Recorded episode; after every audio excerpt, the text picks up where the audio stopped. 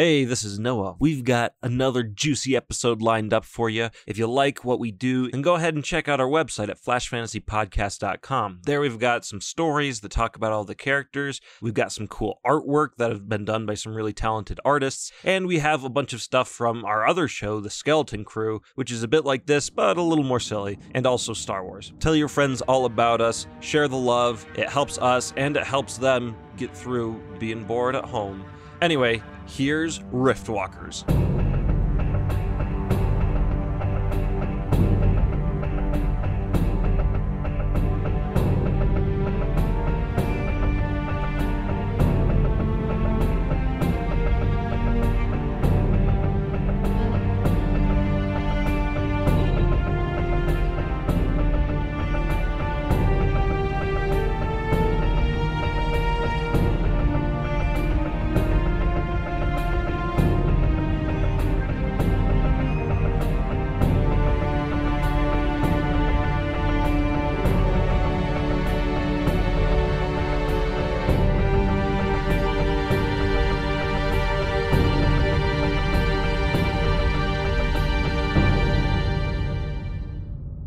After fleeing the destruction of the Marehold Keep in the wake of Quenberg's terrible transformation into a strange snake-like dragon worm creature, she really was all the above, you are surrounded by a city engulfed in flames.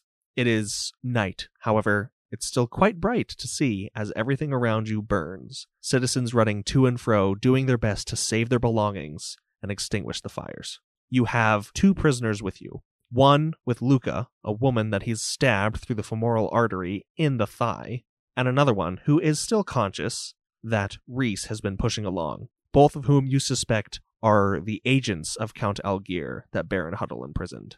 Whether they can give you any useful information is yet to be seen. Okay, immediately, Ifran is scouting out paths, looking for the quickest and safest way out of the city. Right now, where you are, that would be heading north. So Efron would know this, that right now you're in the Castle Ward, and you can head north through Iron Row, and then there is a road that goes a considerable distance before reaching the Neck and then crossing it. That would be the fastest way. That'd be the fastest, but not the most direct. Okay. You could also head south into the River District, then eastward outside the city walls into Whitebridge, where there are then two more bridges that cross the Neck, but you'll have to travel through more of the burning city to get there, and who knows what you'll find. Ifran, not even consulting anybody else in the party, he immediately says, "This way," and he leads people up towards the north to a road that he knows will cross the Neck. And Reese, not even questioning, follows. I'm assuming the rest of the group does as well. Yes, that's correct. Yeah. Great. So Ifran, as you're going along, could you do a perception check, please? Ooh, okay, that's 10. All right, so as you're going, looking for safer ways to traverse the city in a quick fashion, you are moderately successful. It's not long before you're able to find the wall that is surrounding the inner part of Marehold. And as you pass through those gates, which are obviously left unattended, you go into the district known as Iron Row, which is filled with many shops of traders and craftsmen and the like, and many residential houses that people live where they don't mind the smoke of a smelter right beside them. What is the state of this district? Is it completely pillaged, or is it still somewhat intact? It seems to be one of the worst afflicted ones. Gotcha. Okay. There are fires raging like every other house almost. And then the houses that aren't on fire have been demolished. Then as we exit the castle gates, Reese, who's pretty close behind Ifran, just kind of taps him on the shoulder. We can still be walking. He says, "Ifran, I know we need to get out, but how far are we going tonight? We have one wounded. We're all shaken and tired. I don't think we can make it all the way." "No, I do not think we can go very far tonight. But I do believe we can probably make it past the Neck. If we are quick, and to be honest, I would not want to stop anywhere closer to the city. As you can see, the destruction is devastating, so it would be best to get as much distance as we can as quickly as possible." At this point, the woman over Luca's shoulder wakes up and starts kicking and screaming. Luca drops her. You drop her right on her back, and she gives a big oomph as the air is knocked out of her. Upon hearing the oomph, Reese turns around. "What's the matter?" she's awoken. We need to keep moving. Can she walk? No, she will not be able to keep up. So he turns to the woman now on the ground and says, will you accept our help now? And she just, through gritted teeth, kind of like snarls at you and says, no! And then she spits in the ground. Lyrian speaks up and says, well, you can stay here and die, or you can take a chance and come with us. She continues her snarling disposition. Very well, then we will leave you to our fate. My friends, we must be going. And he quickly ushers everybody along, not even giving them one second of thought. Reese follows. Mick, overhearing this and seeing what's happening with the situation, gives it one more try, because obviously Luca really wanted her live to for information and whatnot. And so he goes up to her and says, what do you want in life? Is it money? Is it praise? Prestige? What is it? And just through gritted teeth and bloodshot eyes, she just says, they'll take you. All right, Luca's totally cool with letting this lady go. Ifran is still leading people out of the city towards the north. You're able to cut a pretty clear path. You know that there is a main road that you are currently following that heads right toward the bridge. You do have to make a few detours on the way there, however, kind of cutting into alleyways or down side streets for just a block or two before making it back to the main street, leading you out of Marehold. So we made it out of the city? So as you make it out of the city entirely, looking behind you, you just see devastation. What little of the city remains, like I said, is burning. But the fires seem to be dying down, as either they're being fought or they're running out of things to consume. Marehold is in ruins. And just taking a moment during this short period of observation, Reese turns to Ifran. Have you ever seen anything like this before? No, but I have heard some stories. I assume them to be legends, but I believe at this point, we can discuss this matter further after we have crossed the Neck, please. Very well. I think we're just kind of looking for a safe place to hold up for the night right now. And talk to the one prisoner that we still have. Right. So after a couple of hours of walking into the night and crossing the Neck, Luca sees a decent place to make camp that looks secure enough, and he gestures off to it, kind of nudging Ifran, who's been guiding the group. I believe that we might find solace there. Yes. Good eye, Luca. Very well. Then we can make camp there, and we shall talk to the prisoner. I will prepare her.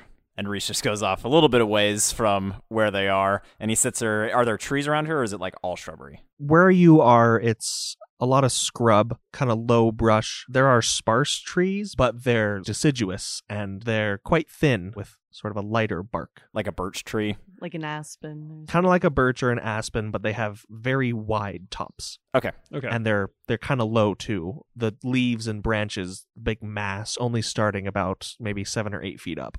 Okay. Is there any one of these trees close enough to the camp that Reese could presumably go to one and tie her up there? You have to go a little ways away from the camp, but not so far that, like, you can't see the little firelight still burning. A 5-minute walk at most. Okay, that's a bit of a distance. Well, he still does so. Okay. Then Reese takes the prisoner to one of these trees, and he binds her hands and arms to this tree, and then takes another piece of rope and wraps around her waist, also to the tree. So, it's just Reese and the prisoner. Okay. So after tying her up, he confronts her. And just says, well, we have one purpose in bringing you here. We need to get into Count Algier's party, and you know how to do that. And you're going to tell us what you know. Why would I tell you anything? Hmm? And Reese just kind of chuckles. You will. And he turns around and he and he goes back to the camp. Okay. Quick question here. Is Reese also a sadistic torturer in the old world? Did I miss that part in his background? Part of his vow, he has a vow of vengeance. And right now, he is doing whatever it takes to get to Count Algier. So he doesn't care what he has to do to this poor woman. Okay. All right. Jeez. So when you start pulling off the toenails, can you tell me so Luca can leave? Oh, yeah. Luca, the guy who takes people's eyelids in hands. Yeah, seriously. I did take the eyelids. And I should have taken the eyelids of that crazy lady. Now, the eyelids, those are fine, but the toenails, that's where I draw the line. That's where you draw the line. Gosh, the only normal people in this group are Lyrian and Mick. I don't know if Mick qualifies as normal. Okay, you're right. It's just Lyrian. He's by himself. All right. Mick is the incarnation of some trickster god. just kind of hanging out on the earth. All right, at the campsite. All right, just a quick question mechanically. With my, I probably can't see. It's more than 60 feet away, so I still can't see it with my dark vision, right? What, the woman? The woman at the tree, yeah. No, not from the campsite. Okay. That is all right. So I'm back at the campsite. All right, well, she's secure for now. We should rest ourselves for a few minutes, but we need to get to work quickly. We just need to find out what she knows. After that, I mean, leave her tied to the tree. Someone will come by. And as Luca speaks up, Reese actually kind of turns toward him. Luca, you have an exceptional knowledge of physiology. I would hope that you could speak to her first. Dude, this dude's straight up asking me to torture this woman. I didn't say anything about that. I complimented you, and then I asked you to talk to her. Two totally different things. Okay. Luca, getting a 20 on his insight check, perceives what exactly Reese is asking of him. But I guess, yeah, Luca will go over and talk to her. So Luca moves towards the woman to speak with her. All right, you take the little 5-minute walk outside of camp. I want to get a good bead on what's going on in the camp right now, though, as Luca's doing this. It's later. It's probably midnight by now. So perceiving this and everything that's happened, and Mick also having cast a couple of spells, is very exhausted. So Mick asks if he can retire for the night, and he does so. Does anyone else go to sleep, take watch, make food? Lyrian will scout the area, try to see if he can forage a bit. Do a survival check. 19. All right, you're able to forage a good bit of food, enough that you won't have to expend any rations. Is that just for me or for everybody? That's for everybody. Sweet. That's nice. That was my idea for everybody. Yeah, yeah. And he shows up with a plump rabbit, cooks it over the spit, eats the entire thing, and goes to sleep without sharing with anyone. This would be good. Some nice, good taters. Oh, and I eat also before I fall asleep. And Ifran?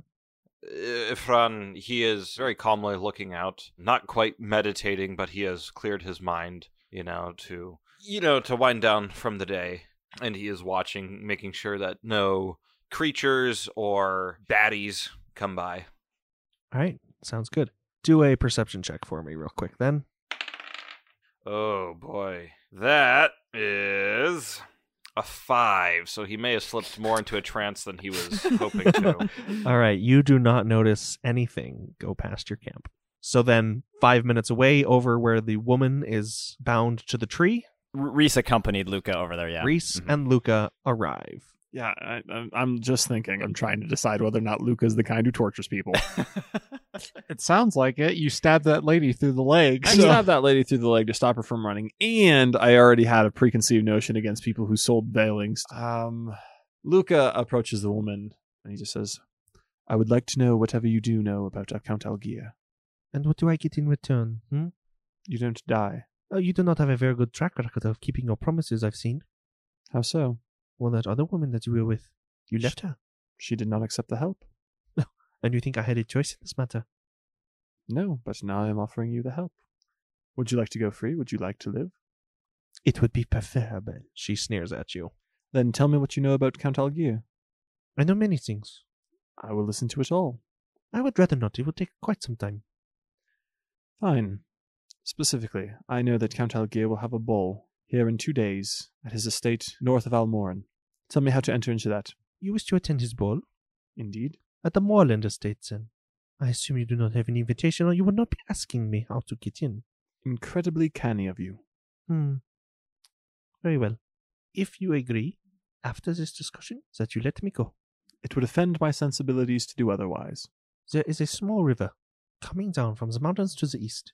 It runs westward, and then a bit north, into the Moorland estate itself, cutting it almost in half, and then it turns once more, just outside the Barrow Gate, before going into the stream barrows itself and disappearing. You want me to do an insight check before or after to determine whether or not I believe her? You can do it whenever you want. Yeah, okay. Reese was also judge her answers. Reese was also going to do an insight check. I would like to judge her answer with respect to this particular statement. All right. See if she's lying about geography. Insight check, please. I lie about geography all the time.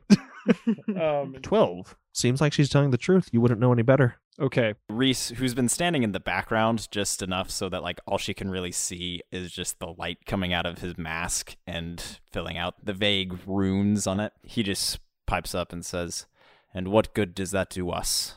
It's a river." "It enters the city. There's a small drain on the north side. On the east it is separated into many small ones. Impregnable, one would call it. But on the north it is a bit older. The wall has been poorly maintained. Between the Barrow Gate and the Red Gate, this river runs. If you make your way there, underneath, in the river itself, you may be able to enter into the estate proper. But you will be doing so without your equipment, of course. The river is quite strong, and such heavy-laden folk as you are, I would see you being washed away quite quickly, or at least causing quite a disruption, being brought down to the bridge." And just stepping forward slightly closer, Reese asks again, "And say we wanted to have some equipment once we had entered the gates. How could we do that?" "Unless you knew someone on the inside, I would not count on it." "Unless, of course, you are very powerful swimmers, then by all means, please, fit your tiny bodies through the drain gate and sneak inside with your plate mail and such. Masked man." And she spits at you. And kind of wiping away the spittle off of himself. No, you're quite right. That would be foolish. But you know people on the inside, and you could get us something." "I will not live that long, and I would rather die before helping you actually get inside the Count's estate." At this point, Reese takes the sword off of his mask and cuts her hand off. "Jeez, okay, one sec, okay. Hang on. Do some, radiant thing before you maim this woman for life. Jeez, man. It's canon." But can, in-game, Luca attempt to stop this man from swinging his sword at her? Make a dexterity saving throw as you notice Reese unmasking and swinging his sword. That did not work. I was hoping it was going to be I'm actually going to use a little inspiration, that one I have. This is really why I'm not... Well, that was really bad. I don't think this is a good idea, so yeah, I'm going to. All right, you use your inspiration. Was it good? Am I required to use the last option? What'd you get? A one? Not one? You hurt yourself. So I actually got a 3 the last time. All right. So a total of 8. You try to move your hand in the way of the blade, but it does. You stop it from hitting the woman, but it cuts off your own hand. That was my idea for the nat 1. All right. You grasp onto Reese's arm, but by the time you do, he's already sheared off the hand of this woman as she grits her teeth and lets out a low scream. Now, not even pausing for a moment, he just kind of keeps his sword out and just kind of looking at it a little bit. The wound is most likely mostly cauterized because of the magical nature of the sword. And he just kind of calmly says, "Now surely there's something you can do." And she speaks a little in Talyk and she's just like, "Meritoberichana, you right bastard." "Luca, I propose you carry it on from here. I got a bit carried away there." And he turns and goes back to Your witness, Judge. And he turns and goes back to Ifran. He has a question for him. We're going to take a little spotlight on Reese here. As you are walking back to the camp, do you put your sword away, replace your mask? No, he kind of likes the increased light that is now shining around him from having his mask off, so he just kind of walks and taking in the scenery. He's thinking many thoughts, mainly he doesn't really trust this woman at all. He knows that he needs to keep on pushing if he wants to get any useful information, but he has all night. Yeah, and only 3 more extremities to chop off. As you're walking back to camp, the night seems a bit darker than it was before. The light radiating from you, still doing a good deal to dissipate the shadows and whatnot. But as you walk and walk and walk, you know by this point you should have reached the camp, but you don't see it anywhere. Well, shoot. Darn it. At this point, you also pick up the sound of footsteps beside you. Instinctively, Reese turns and raises his blade. Do you stop or do you keep going? When I hear the footsteps? Yes. He stops and turns in the direction of the sound. All right. So as you stop and raise your blade in the direction of the sound, you see standing before you a little ways off, maybe 10 feet away, a man, his hands folded behind his back. He looks quite young, very attractive, a slim face, hard jaw, a bit of a crooked nose, however. Black hair falling to his shoulders, and he brushes it out of his face a bit and smiles widely at you. He is wearing a black doublet inlaid with silver swirls and spirals, and fashionable trousers and boots. Does he say anything, or is he just standing there? He is just standing there, and you do not recognize him. Okay. I thought for a second it was going to be the stupid onion apple man, but all right. It is not the onion apple man. That was a falter. Keeping his sword raised and the distance uniform, Reese kind of starts circling him a little bit, and he just asks, "Who are you? What are you doing here?" So he kind of just smiles, and then he chuckles, and he starts to circle you as well. And as he steps sort of behind one of these thin trees and out the other side, he's a completely different person now. He's now this sort of barrel-chested, beer-bellied man with a long white beard, speckled with gray, going about halfway down his chest, a balding head, and a big fur coat. A large axe at his hip that he grips with meaty hands. All right, Reese still circling. He's a little shaken by this sudden change of appearance, and he kind of almost like takes a step back, but then he regains the ground. If you're here to do something, then do it. And he starts taking a few steps forward. And the man disappears behind another tree, and these trees are barely, 2 feet across, so you can see one side of him does not match up with the other side of him as he steps from behind it to out the other side. And this final form that he takes before coming to a stop, he is wearing a long coat that swirls down around his calves with black jackboots, a cutlass at his hip, and an open-lapelled shirt. He has a large scar running down his face, the eye that it intersects completely milky white. His head is once more covered in black hair, with a bit of gray peppered in, and then a very full beard. But nicely trimmed and well kept. Still not saying anything. And he smiles wide, revealing a few crooked teeth, some of them silver and gold. Ah, yes, Blackbeard, my friend. Reese is kind of more just getting a little annoyed at this by now, and he takes his sword down from the combat-ready stance, just kind of a more relaxed thing. Well, if you're just going to toy around with me then I'm going back to search for my camp. And he actually turns around and starts walking away from him. And you hear a shing as the man's cutlass is pulled from his belt. And Reese attempts to throw a javelin at him. You just have javelins at you? I do. Just found this one laying around, I have 5 javelins that I keep on my back. All right. Or somewhere. I don't know. But I have Go ahead. All right. Throw a javelin. Nat 20. Okay. Seriously? Uh-huh. Yep. What a time. All right. Roll for damage. 10 damage. So your javelin hits him right below the sternum, like a direct hit right above his gut, and it sticks there, and you just hear this sickening sound as he grips it and then begins to yank it out. And he does, and there's just this blood spurting from his chest and marring his otherwise pristinely clean shirt, and he tosses the javelin into the ground. And he just cocks his head at you, and he's like, "Now that was not very kind, lad." You drew your sword, and Reese kind of starts raising his sword up a little bit more. And he begins to circle you, and he says, "I only wish to have a friendly competition. Now, are we going to have a fight?" Your move. He kind of looks down at his chest, and he takes some of the blood that's every 2 seconds in a big glob, pumping out of his open wound. And he just dips his hand in his wound, and then gives it a big old lick, and he's like, "Oh, sweet as ever." And then he just tosses his cutlass to the side, and he says, "Very well, I will submit to you for now, since you have drawn blood. It is only fair, at least. What is your name, Otherworlder?" "Reese." "No, I do not believe that is your real name. That is what they call you, but what is your real name?" "One would think that what they call me is my real name." "True in some circles, perhaps, but I feel you are different." And just kind of, without even batting an eyelash, he just whispers, "Rilandier." "As I thought. I have not seen your kind here before. Tell me, please. I am quite intrigued. What are you?" "Well, how about we start with who you are? I shared my name. What's yours?" "You asked what I am, not my name. So I will answer that if you do so desire. My name I am unwilling to share, if you can understand." And Reese does chuckle and kind of shakes his head. "Whatever. Then what are you?" "I am simply the first light of greater sins that will shine upon you."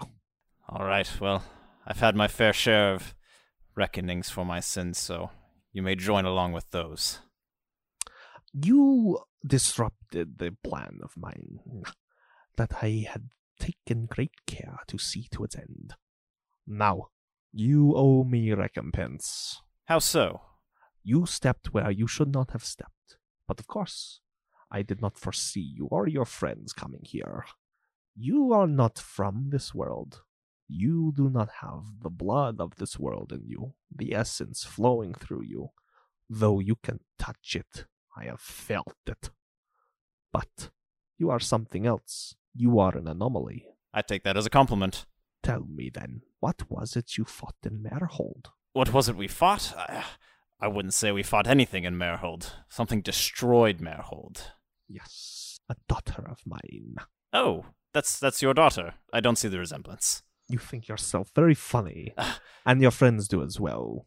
But I would counsel you to take this with an air of seriousness, Relandier. Your soul is on the line, and much, much more. Very well, then. What is it you have come to ask of me? These appearances always have some sort of condition attached with them. I believe you may be poisoned by the misconceptions of your previous gods. But I am not what you would call familiar, and I have no intention to be with you. I require nothing now, but to make my presence known, and that you are under my watch. Make one more misstep in my plans, and I will see that you are brought to a swift end, and that your friend's debt is repaid by the 5 of you in total, and you will spend an eternity suffering under my hand and those of my servants. And then he disappears in a cloud of smoke. Reese, you see around you a flickering light just behind you. And he rushes towards it. Well, you don't even have to. As you turn around, 5 feet is the campfire. Oh, wow. Okay. Then yes, he turns around, and I'm assuming he sees Ifran still on watch. Yes. Who looks like he's meditating so deeply that you hear a faint snoring. Pretty much. All right, then Reese takes a quick moment and he actually counts his supplies. Does he only have 4 javelins now instead of 5? All right, so he kind of mutters to himself, that was real then. And he goes and he kind of shakes Ifran a little bit.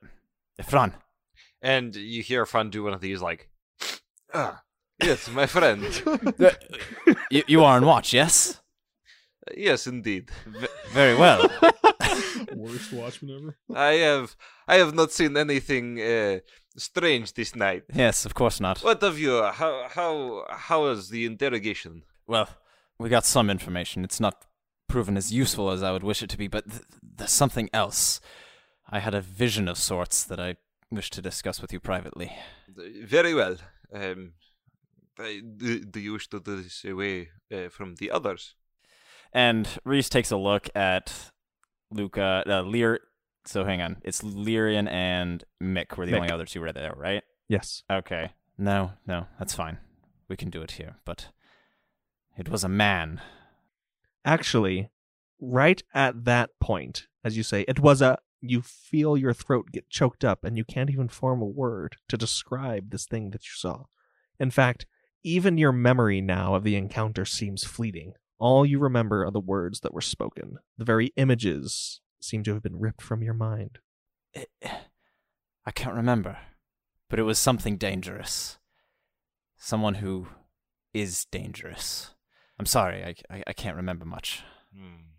And he kind of just like, feeling a little embarrassed at, making it sound like such a big deal, but not being able to express anything to Ifran. Ifran looks at him, and Ifran knows that, that Reese and the others are not from this world. And I guess he collects his thoughts for a hot second. And he says, you say it was a vision. It was something. I don't want to say vision because, well, I have less equipment now than I did before. Something happened. What do you know of the religions of this world? To be quite honest with you, not much. And I am very tired. I feel a bit exhausted after that. I'll tell you what. Let me sleep on the matter and we'll talk about it in the morning, but as far as the interrogation goes, we may have found a way in. Very well. Then I will let you sleep. And tomorrow we will talk more about this. But do know, there are powerful beings in this world, and if one of them has taken an interest in you, I find that most disturbing. If this is what I fear it might be, then you may be in more trouble than you know.